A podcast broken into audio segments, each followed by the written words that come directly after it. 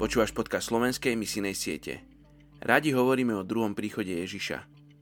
Polovica sveta však nikdy nepočula ani o tom prvom. Oswald J. Smith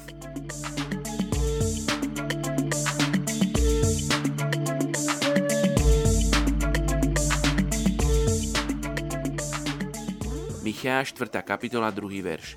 Mnohí pohania poputujú a povedia Poďte, vystúpme na hospodinov vrch k domu Boha Jákobovho, aby nás učil svojim cestám, aby sme chodili po jeho chodníkoch. Zo Siona totiž vyjde náuka a slovo hospodina z Jeruzalema.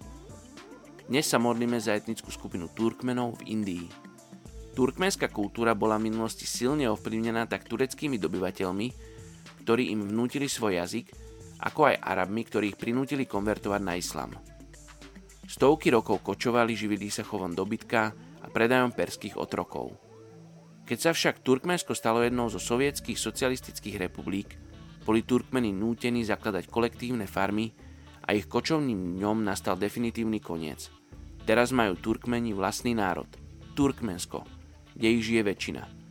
Veľká populácia žije aj v Iráne, kde tvoria asi tretinu obyvateľstva.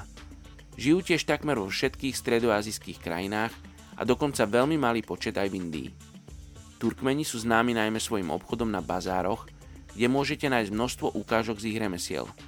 Vyrábajú napríklad kovové a drevené domáce potreby, náradie a nábytok. Mnohí si svoj príjem doplňajú aj výrobou komplikovane navrhnutých kobercov. Na Turkmenov má naďalej silný vplyv kmeňová lojalita. Kmeňovú lojalitu posilňuje aj skutočnosť, že sa Turkmeni ženia iba v rámci svojich kmeňov. Dohodnuté manželstva sú bežné a rodiny často uzatvárajú manželstva, aby si zachovali bohatstvo. Pre Turkmenov v Indii je však veľmi ťažké udržať si tento tradičný rodinný život a náboženstvo. Pretože sú len malou etnickou skupinou, ktorá vyznáva islám v hinduistickej krajine. Dnes, napriek ich vonkajšej zhode s islamom, medzi Turkmenmi stále prevláda mystika a iné náboženské tradície – medzi Turkmenmi nie sú žiadni kresťanskí veriaci. To platí najmä v Indii, kde pravdepodobne nie sú žiadni veriaci z turkmenského ľudu. Poďme sa spolu modliť za etnickú skupinu Turkmenov v Indii. Oče, ty miluješ Turkmenov. Ty miluješ Turkmenov v Indii a ty ich poznáš po mene. My nevieme ani číslo, koľko, ich, koľko sa ich tam nachádza. Nepoznáme ich mená, nepoznáme ich históriu, nepoznáme ich predkov, nepoznáme situáciu, v ktorej sa nachádzajú.